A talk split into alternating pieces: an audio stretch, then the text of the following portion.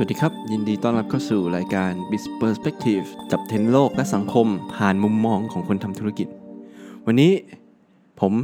นัดนะฮะกำลังจะมาพูดถึงเรื่อง New Normal ในยุคหลังที่จะเกิดโควิดมาแล้ว เราจะมีการเปลี่ยนแปลงในแวดวงธุรกิจยังไง และเราจะมีรูปแบบการใช้ชีวิตเปลี่ยนไปยังไงนะครับผมก็จะได้ผู้ดำเนินรายการทั้งหมด 3 ท่านนะฮะที่จะมาช่วยกันถกปัญหาท่านแรกนะครับผมคุณนพวุฒิสวัสดีครับ และท่านต่อไปนะครับผม วรุษนะฮะหรือว่าชื่อเล่นชื่อโก้นะครับ สวัสดีครับ ก่อนอื่นเลยเราจะมาพูดนะครับว่าหลังจากโควิดเริ่มเงียบหายแล้วมันเทาลงไปเนี่ยแต่ละคนมีการใช้ชีวิตดำเนินธุรกิจแตกต่างกันไปยังไง อาจจะขอเริ่มด้วยคนแรกก็คือคุณนพวุฒินะฮะหรือนบนะครับผม จริงๆเอ่อพอจริง ๆ ไม่อยากจะเรียกว่าหมดโควิดนะเพราะว่าโควิดมันก็ยังอยู่ รอบตัวเรายิ่งล่าสุดนี่มีนักโทษที่ติดโควิดไปหนึ่งคนในเรือนจำก็ก็ไม่รู้ว่าจะแพร่ระบาดไปถึงไหน วันนี้จะคุยเรื่องมุมมองการท่องเที่ยวเนี่ยก็ส่วนตัวเองเนี่ยยังไม่ได้เที่ยวเลย หลังจากหลังหลังจากหมดโควิด ยังไม่ได้ไปเที่ยวต่างจังหวัด ต่างประเทศไม่ต้องพูดถึง เพราะว่าก็ส่วนตัวก็ยังคิดอยู่ว่ามันยังมีความเสี่ยงอยู่ แล้วเราก็ไม่ได้รีบร้อนที่จะต้องเที่ยว มากนักเราก็หากิจกรรมอย่างอื่นทำคือส่วนตัวตอนนี้มองว่าเป็นช่วงเวลาที่ดีในการเก็บเงิน เก็บเงินประหยัดเอ่อแล้วรอไปเที่ยวต่างประเทศทีเดียวปีหน้าไปเลย ซึ่งก็ก็ต้องลุ้นอีกว่าประเทศนั้นๆเนี่ยเอ่อสถานการณ์โควิดเนี่ยเขาเป็นยังไง แล้วมันก็จะมีเรื่องของ travel bubble ด้วยที่ว่าเขาจะรับเราไปเที่ยวหรือเปล่าก็ก็นั่นก็เป็นอีกอีกเรื่องหนึ่งก็ลุ้นกันต่อไปจนกว่าโคเอ่อตัววัคซีนจะ ได้ผล ก็อะโก้ครับโก้โก้คิดยังไงกับการท่องเที่ยวรูปแบบใหม่ครับ ในช่วงโควิดที่ผ่านมาเนี่ย ผมมีไปเที่ยวต่างจังหวัดบ้าง ไประยองไปตราด ซึ่งสิ่งที่สำคัญเลยที่จะต้องไปเนี่ย นอกจากเสื้อผ้าสัมภาระของเราแล้วเนี่ย สิ่งที่ขาดไม่ได้เลยคือหน้ากาก ทุกครั้งที่เราจะเข้าสถานที่ท่องเที่ยวพักผ่อนเนี่ย เราต้องมีหน้ากากอันนึงใส่ติดตัวไปเสมอ ซึ่งมันก็เป็นการเที่ยวที่แปลกดี แล้วก็ในช่วงที่โควิดระบาดเนี่ยคนเที่ยวน้อยทำให้เราอยากได้ถ่ายรูปได้รูปวิวสวยๆเยอะจะต้องถอดหน้ากากก็ต้องถอดหน้ากาก บางทีต้องถ่ายรูปก็คือใส่หน้ากากติดเข้าไปด้วยบรรยากาศการเที่ยวก็จะเปลี่ยนไป รูปถ่ายเราก็เปลี่ยนไปเราจะเห็นหน้าเห็นหน้าแค่ตาอย่างเดียว เห็นหน้าก็ดีใช่ก็ดีนะฮะว่าสมัยนี้ก็ไม่ต้องแต่งหน้าแล้วไม่ต้องแต่งหน้าแต่งตาอย่างเดียว ใช่ครับ แต่งตาอย่างเดียว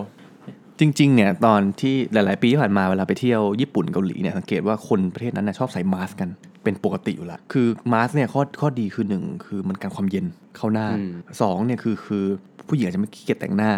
หรือสามเนี่ยอาจจะคือเขาอาจจะแบบรักษาความสะอาดต่าง ๆ กลายว่าปัจจุบันนี้ก็คือการใส่มาสก์ถ่ายรูปหรือไปไหนตอนไหนเนี่ยมันเรื่องปกติละส่วนการท่องเที่ยวเนี่ยเราต้องย้อนดูว่าสายการบินเองเนี่ยก่อนที่จะคิดถึงว่าเราจะไปเที่ยวไหนเนี่ยแบบในโลกเนี่ยเราคิดถึงว่าสายการบินเนี่ยจะอยู่รอด ไหวหรือเปล่า เพราะล่าสุดเนี่ยก็มีการกู้กู้เงินเพราะว่าเงินสดในมือเนี่ยเริ่มไม่มีละการเสิร์ฟอาหารเป็นยังไง การให้บริการเป็นยังไง แล้วก็เที่ยวบินเนี่ยแต่ละประเทศเป็นยังไง เพราะว่าอย่างเข้าใจว่าอย่างอเมริกาเองก็ก็ก็หนักฮับต่างๆ ในทั่วโลกเนี่ยก็ยังหนักคือ คือเราเหมือนเป็นนักท่องเที่ยวที่ว่า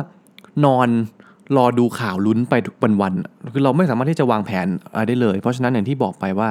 เก็บเงิน แล้วเป็นช่วงเวลาที่ดี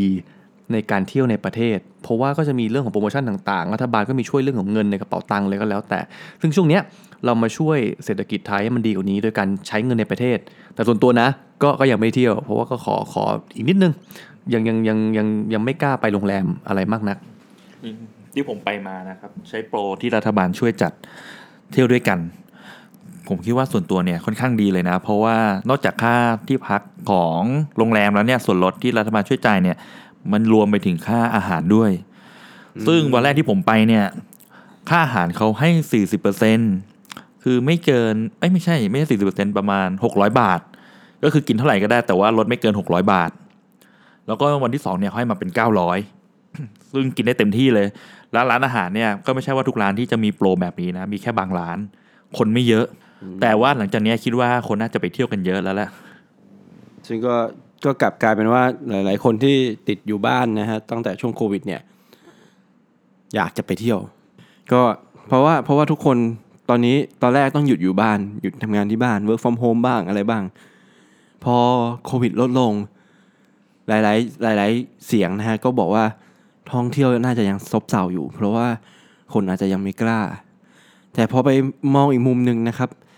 กลับว่ามีอีกหลายเสียงคือกลุ่มคนที่ มีกำลังซื้ออยู่แล้ว มีความสามารถในการเที่ยวอยู่แล้วเนี่ยก็มองว่ามันคือโอกาสที่จะได้ไปเที่ยวในโรงแรมชั้นดี แล้วก็ในราคาที่ถูกลง เมื่อไม่กี่วันมานี้เองครับผมผมก็ได้คุยกับอ่าเป็นผู้ที่ทำธุรกิจอื่นๆอยู่บ้างนะครับ ผมเป็นฝรั่งที่เข้ามาอยู่ในเมืองไทย ฝรั่งเนี่ยเขาบอกว่าเนื่องจากเป็นโควิดปุ๊บเนี่ยเขากลับประเทศเขาก็ไม่ได้ แต่เขาก็อยู่เมืองไทยมาเป็น 10 ปีละ อยู่จนเป็นเป็นบ้านหลังหนึ่งของเขา เขาก็ไม่ได้มีปัญหาอะไรในการที่ต้องอยู่ประเทศไทยเป็นระยะเวลานาน ที่น่าสนใจนะครับก็คือโรงแรมต่างๆเนี่ยมันลดราคาถูกมากจนหลาย ๆ ทีเขาก็เชื่อที่จะซื้อทัวร์ไปที่โรงแรมฝรั่งเหล่านี้อยู่อยู่ต่างจังหวัดนะครับอยู่ที่หัวหินเขาก็บอกว่าหัวหินโรงแรมมันลดราคาเยอะ แทนที่เขาจะนอนบ้านเขาก็ย้ายไปนอนโรงแรมแทนได้ค็อกเทลฟรีค่าห้องพันกว่าบาท ได้ค็อกเทลสามแก้ว ก็คุ้มแล้ว ค่าค็อกเทลก็ปกติก็สองร้อยกว่าสามร้อย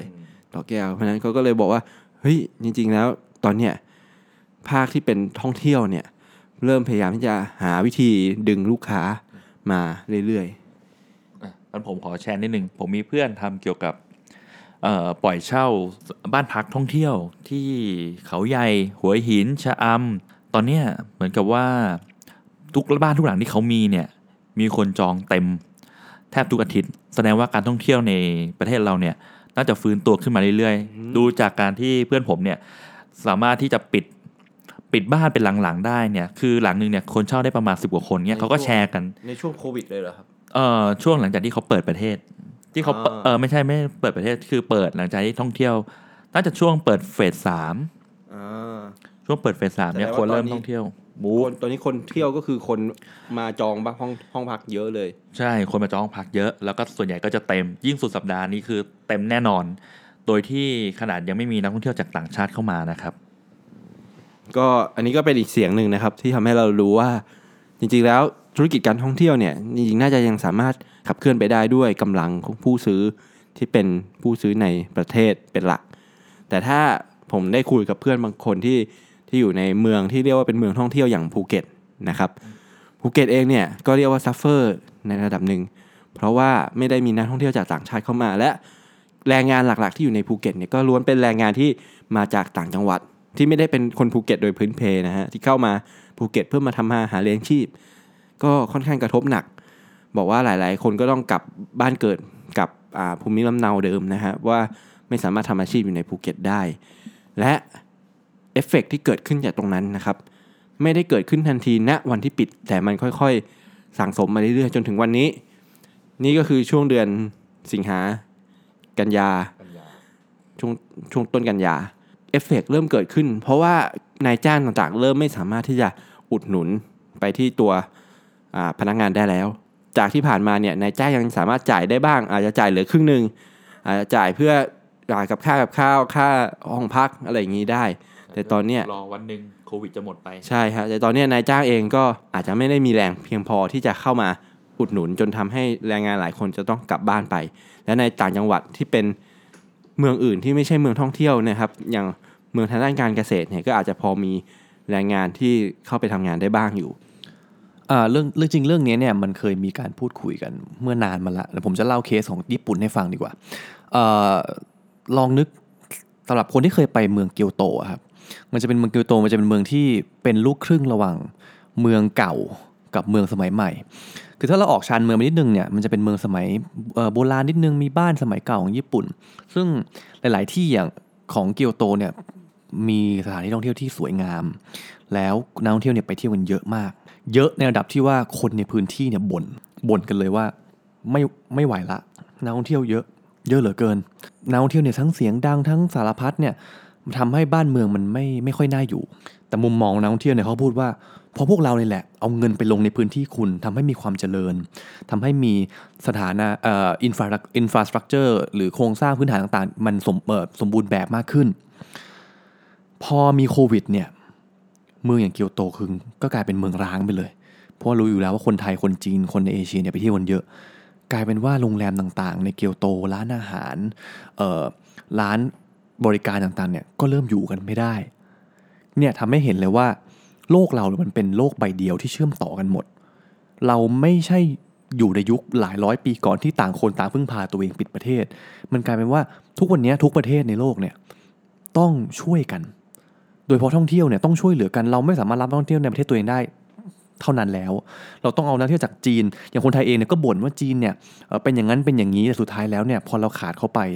คิดถึงโหยหากันทุกคน นั่นก็ทำให้เห็นว่าการท่องเที่ยวในอนาคตเนี่ยถ้ายังมีโควิดอยู่แย่ครับแย่แน่ๆในระยะยาว เพราะฉะนั้นเนี่ยก็ต้องหามาตรฐานการท่องเที่ยวที่มันสะอาด และปลอดเชื้อจริง ๆ ซึ่งก็ก็ต้องรอดูต่อไปว่าทันได้หรือเปล่า แต่สิ่งที่ลุ้นที่สุดคือวัคซีนครับ รีบมาเราจะได้รีบเที่ยวครับ ก็ในที่สุดการเปลี่ยนแปลงของโรคโควิด ซึ่งไม่มีใครเคยคิดมาก่อน ว่าจะเกิดเหตุการณ์อันนี้ขึ้น โดยเฉพาะอย่างพวกเราที่เป็นผู้ประกอบการธุรกิจอยู่แล้ว เป็นนักลงทุนอยู่แล้วนะครับ งานหลักๆก็คือเป็นเรื่องของการทำการตลาดพอเกิดเหตุการณ์โควิด ขึ้นมาเนี่ยการจะจัดออกบูธการจะจัดอีเวนต์เนี่ยถูกเปลี่ยนแปลงไปอย่างสิ้นเชิงนะครับ ธุรกิจที่เป็นประเภทท่องเที่ยวโรงแรมพวกนี้หลาย ๆ จุดนะฮะที่เน้น การจัดอีเวนต์ เน้นการเก็บลูกค้ามาจากกลุ่มก้อน ก็แทบจะไม่สามารถขายได้อีกต่อไป ก็ทำให้หลาย ๆ หลาย ๆ คนหลาย ๆ ผู้ประกอบการเนี่ยก็เหนื่อยยากกับเหตุการณ์ที่เปลี่ยนแปลงขึ้นโดยที่ไม่มีใครเคยคิดมาก่อน เราไม่เคยมีการวางแผนเตรียมพร้อมสำหรับเกินการเกิดเหตุโรคระบาดขึ้นมา ดังนั้นวันนี้สิ่งที่เราสังเกตเห็นก็คือ